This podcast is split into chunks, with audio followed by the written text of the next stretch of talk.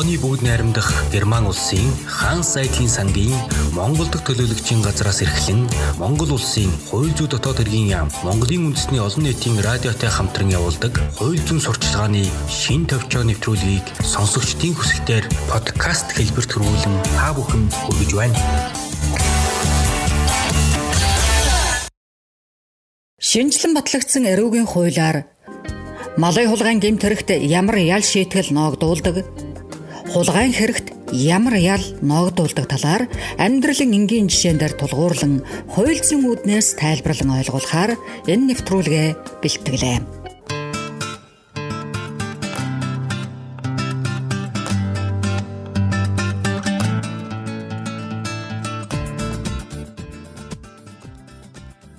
Эрүүгийн хууль саяхан шинжлэгдсэн байгаа. Эрүүгийн хуульд ялан хэд хэдэн төрөл байдаг л да. Тухайн хүний үйлдсэн хэргийн байдлаас шалтгаалan өөр өөр ял шийтгэл оногдуулна.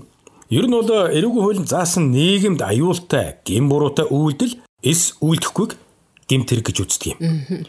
За тэгэхээр таны хүү өдөр айлын 2 тонны адуу хулгайлсан. За портер машинд очиад зархаар явж байсан үйлдэл нь эрүүгийн хууль заасан бусдын эд хөрөнгийг хулгайлах гимт хэрэгт тооцогдоод байгаа юм. Гэхдээ эрүүгийн хууль заасан гэмт хэрэг мөн эсэх ял шийтгэл хүлээлэг хийх талаар эцсийн шийдвэрийг зөвхөн шүүх гаргаж зөвхөн шүүхээс л ял оногдуулдаг шүү дээ. Гэхдээ тэгвэл цагдаагийн газарт байхдаа ял авахгүй юу? Тийм ээ. Таны хүүгийн үйлдсэн хэргийг цагдаагийн байгууллага шалган тогтоосны дараа шүүхэд шилжүүлэн хэргийг хилцэж байж эрүүгийн гэмт хэрэг мөн үү? Ямар ял оноох уу гэдгийг шүүхэл шийддэг юм. Тэр ял шийтгэл нь ямар байдгийн болоо?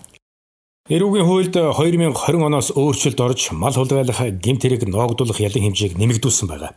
2020 оноос эхлэн бусдын мал хулгайлсан бол 6 сараас 5 жил хүртэлх хугацаагаар зорчих эрхийг хязгаарлах. Эсвэл 6 сараас 5 жил хүртэлх хугацаагаар хорих ял шийтгдэг болсон юм. Тэгэхээр мал хулгайлах гэмт хэргийн ял шийтгэлийг хүндрүүлдэг хэд хэдэн тохиолдол байдаг юм л да. За мал хулгайлахдаа олон тооны мал хулгайлж за эсвэл бүлэглэж мал хулгайлсан улсын хилээр нэвтрүүлж хулгай хийсэн, машин механизм техник ашиглаж малуулгайлсан. Бусдад ноцтой хохирол, хор уршиг учруулан хулгайлсан. Гойд ашиг шимт малыг хулгайлсан бол 2 жилээс 8 жил хүртэл хугацаагаар хорихол шийтэгдэг. За, мал хулгайлах гэмт хэргийн ял шийтгэлийг онцгойлон хүндрүүлдэг хоёр тохиолдол байдаг. Энэ үнд бусдын малыг байн хулгайлж, үүгээрээ амьдралын их усөрөө болгосон. Зохион байгуулалтын гэмт түлийг мал хулгайсан бол 5 жилээс 12 жил хүртэх хугацаагаар хорих ял шийтгэх ялтай байдаг. Олон тооны мал гэж хэдэн малыг ойлгодог юм бэ? Манай хүү хоёр адуу хулгайлсан болохоор олон тооны мал гэж ойлгож болох уу?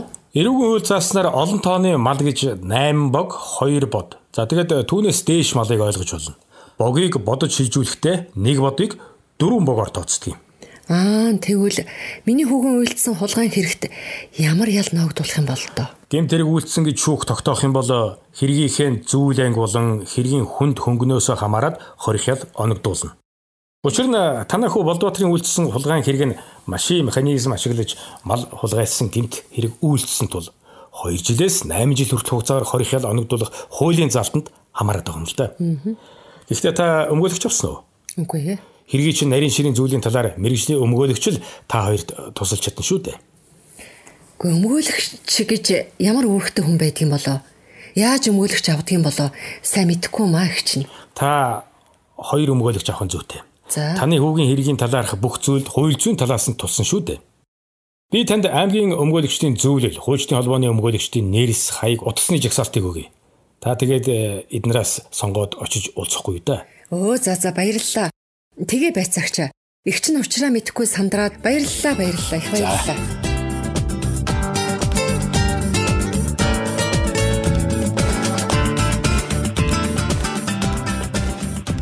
Амбат хуу батшаргалын хамт өмгөөлөгч Эрдэнэ Туяагийн өрөөнд иржээ. Өмгөөлөгч Эрдэнэ Туяа тэдэнтэй мэдлээд ямар зорилгоор ирсэн болохыг асуулаа. Гамбат ирсэн зорилго хүү бачргалын холбогдсон хэргийн талаар дэлгэрэнгүй яриад өмгөөллийн үйлчилгээ авч болох эсхийг тодрууллаа. Өмгөөлөгчөө нэг юм асууя. За. Миний хүү энэ хэрэг дээр ер нь ямар ял авах вэ? Ахны энэ тал дээр маш их санаа зовж байна. Хууль мэдэхгүй болохоор юугаач мэдэхгүй юм да. Та миний хүүгийн энэ хэрэг дээр туслаад нэг өмгөөлөд өгөөч. Аа. За та намайг сонгож итгэж байгаа бол би таны хүүгийн хэргийг өмгөөлж болно л доо. Өмгөөллийн үйлчилгээ авах талаар надтай эхлээд гэрээ байгуулна. Тэгэхээр төлбөрийн чадвар муутай хүн болохоор хөнгөлтөө юм уу үнэн төлбөргүй өмгөөлж болгол өмгөөлөгч. За төлбөрийн чадваргүй хүний хувьд бол улсын өмгөөлөгчд хандаад өн төлбөргүй өмгөөлөж өгнө болдгийн. А зохих хэмжээний цалин орлоготой хүний тухайд бол өмгөөллийн жишг хөлсний дагуу өмгөөлөгчтэйгөө тохиролцож болно. Би таны гачигдaltaй байдлыг чи харгалзаад өн хөлсний тал дээр тохиролцож болно л доо. Үгүй ашгүй дээ. Баярлалаа танд. Ингээд өмгөөлөгч танаас нэг хэдийн юм асууж болох уу? За. Үгүй энэ хулган хэрэг ер нь ямар ялтай байдгийг болоо. Эсвэл торгох ял авах арга байдгийн болов? Ер нь торгуулийн хэмжээ нь хэд байдгийн бол? За би танд сайн тайлбарлаад өгье. Эрүүгийн хуульд зааснаар бусдын эд хөрөнгийг хулгайлах гэмтэрийг үйлдсэн хүнд дараах ял оногдуулна. Нэгдүгээрт 240 цагаас 720 цаг хүртэл хугацаагаар нийтэд тустай ажил хийлгэнэ. Хоёрдугаарт 6 сараас 5 жил хүртэл хугацаагаар зорчих эрхийг хязгаарладаг. Аа гуравдугаарт 6 сараас 5 жил хүртэл хугацаагаар хойр хал шийтгэнэ гэж заасан байна. Тэгвэл миний хөө энэ хэрэг дээр ямар ял авах вэ? Тэр хорих ял гэдэг нь ямар тохиолдолд оноод юм бол та? За хулгайлах гэмт хэргийн ялын шийтгэлийг хүндрүүлдэг хэд хэдэн тохиолдол байна. Та сайн сонсоод аваарай. Нэгдүгээрт хүн байнга амьдрах үйл ажиллагаа явуулах зориулалттай орон байр. Тусгаалan хамгаалсан байр агуулгад нэвтэрч хулгайлсан бол. Хоёрт түүх, соёл, шинжлэх ухаан, техник, технологийн хөгжилд чухал аж холбогдолтой тооцогддог эд зүйлсийг хулгайлсан бол. Гуравдугаарт ноцтой хохирол учруулж их хэмжээний эд хөрөнгийг хулгайлсан бол. А дөрөвт Учрах саадыг арилгах зорилгоор зэвсэг тусгайлан бэлтгэсэн зэвсгийн чанартай зүйл хэрэглэж машин механизм ашиглаж хулгайн гэмтэрэг үйлдсэн бол 2 жилээс 8 жил хүртэл хугацаагаар хойрхоо шийтгэн штэ. А бас дээрэс нь бусдын эд хөрөнгийг хулгайлах гэмтэргийн яш шийтгэлийг онцгойлон хүндрүүлдэг хоёр тохиолдол байгаа. Оо за. Нэгдүгээрт хулгайн гэмт хэргийг байнга уйлдэж амьдралын их үүсвэрээ болгосон бол А хоёрдугаарт зохион байгуулалттай гэмт бүлэг хулгайн гэмт хэрэг үйлдсэн бол 5 жилээс бүр 12 жил хүртэл хугацаагаар 20 хал шийтгэнэ гэж заасан байна. Аа зүгтээ. Тэгэхээр нэг юм юм байна. Тэгвэл миний хүүгийн үйлдэлсэн хулган хэрэг хөндрүүлсэн ялтай хэрэгт хамаарч байна уу? За, гэмт хэрэг үйлдсэн гэж шүүх тогтоох юм бол хэргийнхээ зүйл анги болоод хэргийн хүн хөнгнөөсөө хамаарат 20 хал оногдуулна л да.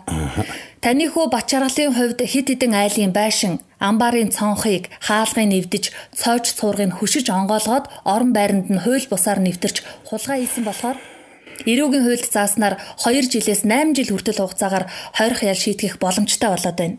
Бас нэг юм юм байсан. Тэнсэн гэж яриад байдг нь тэгээд ямар учиртай юм бол? За тэгвэл гемт хэрэг үйлснэ нотлогдсон, гим бурууга хүлээн зөвшөөрсөн хүний гемт хэрэг үйлцэн нөхцөл байдал, учруулсан хохирол, хор уршгийн шинж чанар болоод хувийн байдлыг харгалзаад шүүх хорих ялыг хөнгөрүүлж ялаас чөлөөлж албадлагын арга хэмжээ хэрэглэж болно гэж хуульд заасан байгаа л да. Энэ дагуу хөнгөн гимт хэрэг үйлцсэн хүн гим бурууга хүлээн зөвшөөрч гимт хэргийн улмаас учруулсан хохирлоо нөхөн төлж хор уршгийг арилгасан а эсвэл гимт хэргийн улмаас учруулсан хохирлоо нөхөн төлөхөө илэрхийлсэн бол гимт хэрэг үйлцсэн нөхцөл байдал гимт хэрэг үйлцсэн хүний хувийн байдлыг харгалзан тухайн зүйл хэсэг заалтад заасан 20 халыг оногдуулахгүйгээр 5 жил хүртэл хугацаагаар хорих алийг биечлэн хорих ангид идлүүлэхгүйгээр хяналтанд байлгахыг л тэнслэх ял гэж ойлгож болно. Аа за за ойлголоо. Гэхдээ миний хүү Батчаргалын энэ хулгай хэрэг дээр таны ярьснаар тэнсэж болдгүй юм бах та. Гэхдээ манай хүү Батчаргалын хулгайлж авсан хоньны ууц бууз, банш зэрэг эд зүйлсийн үнэ нь 850 мянган төгрөг болсон байна лээ. Энэ мөнгийг эзэдд нь төлсөн байгаа. За та сайн сонсоорой. Эрүүгийн хуульд зааснаар 20 ялын доод хэмжээг 2 жил түүнээс дээш хугацаагаар оногдуулахаар тогтоосон гэмт хэргийг хүнд гэмт хэрэг гэдгийг. Аа 20 ялын дээд хэмжээг 5 жил түүнээс доош хугацаагаар оногдуулахаар тогтоосон эсвэл 20 ял оногдуулахаар заагаагүй гэмт хэргийг хөнгөн гэмт хэрэгэ гэж ангилдаг. За харин хуульд зааснаар хөнгөн гэмт хэрэг үйлцэн хүнд 20 халыг оногдуулахгүйгээр 5 жил хүртэл хугацаагаар тэнсэлж болно гэж заасан байгаа. А эрүүгийн хуульд заасан хоёр түүнээс дээш гэмт хэргийг санаатаа үйлдсэн эсвэл хоёр халын дээд хэмжээг 5 жилээс дээш хугацаагаар тогтоосон гэмт хэрэг үйлдсэн. А бас зохион байгуулалттай гэмт бүлгийн гишүүн гэмт хэрэг үйлдсэн бол тэнсэхгүй гэж заасан байгаа шүү. Гэтэл таны хүү бат чаргалын хулгайн үйлдэл нь хэдийгээр хөнгөн хохирол багтаач гэсэн тухайн хэрэг нь 2-оос 8 жилийн хойрох ялтай зүйл ангид хамаарч байгаа учраас хөнгөн гэмт хэрэгт хамаарахгүй. Ялыг тэнсэлж болохгүй зүйл заалтад хамаарч байгаа. Тэгээд хамгийн гол нь бусдын байшин, амбар савнд хууль бусаар нэвтэрч орж хулгайн хэрэг үйлдсэн болохоор хэргийг хүндрүүлж үзэх нөхцөл байдал нь үүсчээд байна л да. Хэрвээ бусдын орон байр агуулах савнд нэвтрээгүй ил задгаа байсан эд хөрөнгийг хулгайлсан тохиолдолд хохирлын хэмжээ нь бага бол хөнгөн ял шийтгэл авах болцоотой байсан. Гэхдээ эцсийн шийдвэрийг шүүх гаргаж ял оногдуулах учраас таны хүү бачаргалыг би өмгөөлж хууль зүйн талаас нь туслалцаа үзүүлж аль болох ял шийтгэлийн багасгах тал дээр ажиллая л гэж бодож байна. Эд энэ хүүхдээ хаана юу хийж явааг нь хянаж сайн харж хандаж хүмүүжүүлж чадаагүйгээс л ийм асуудал боллоо да. Хүүхдэд ер нь энэ хууль дүрмийг сайн хэлж зааж өгч баймаар юм байна. Харин тийм ээ таны хэлж байгаа зөв. Эрүүгийн хуулиар юуг гэмт хэрэг гэж үздэг. Ямар үйлдэлд ямар ял шийтгэл оногдуулдаг талаар хүүхэд залуучуудад ер нь сайн хэлж таниулж авах хэрэгтэй юм байна. Маш зүйтэй. Хууль мэдхгүйгээсээ болоод хэрэг үйлцэн хүн олон байна. За за өмгөөлөгч. Танд их баярлалаа. Би хүүтэйгээ ярилцаад маргааш ирж тантай өмгөөллийн талаар гэрээ байгуулъя да. За тэгээрэй. За та маргааш хүрээд ирээрэй. За.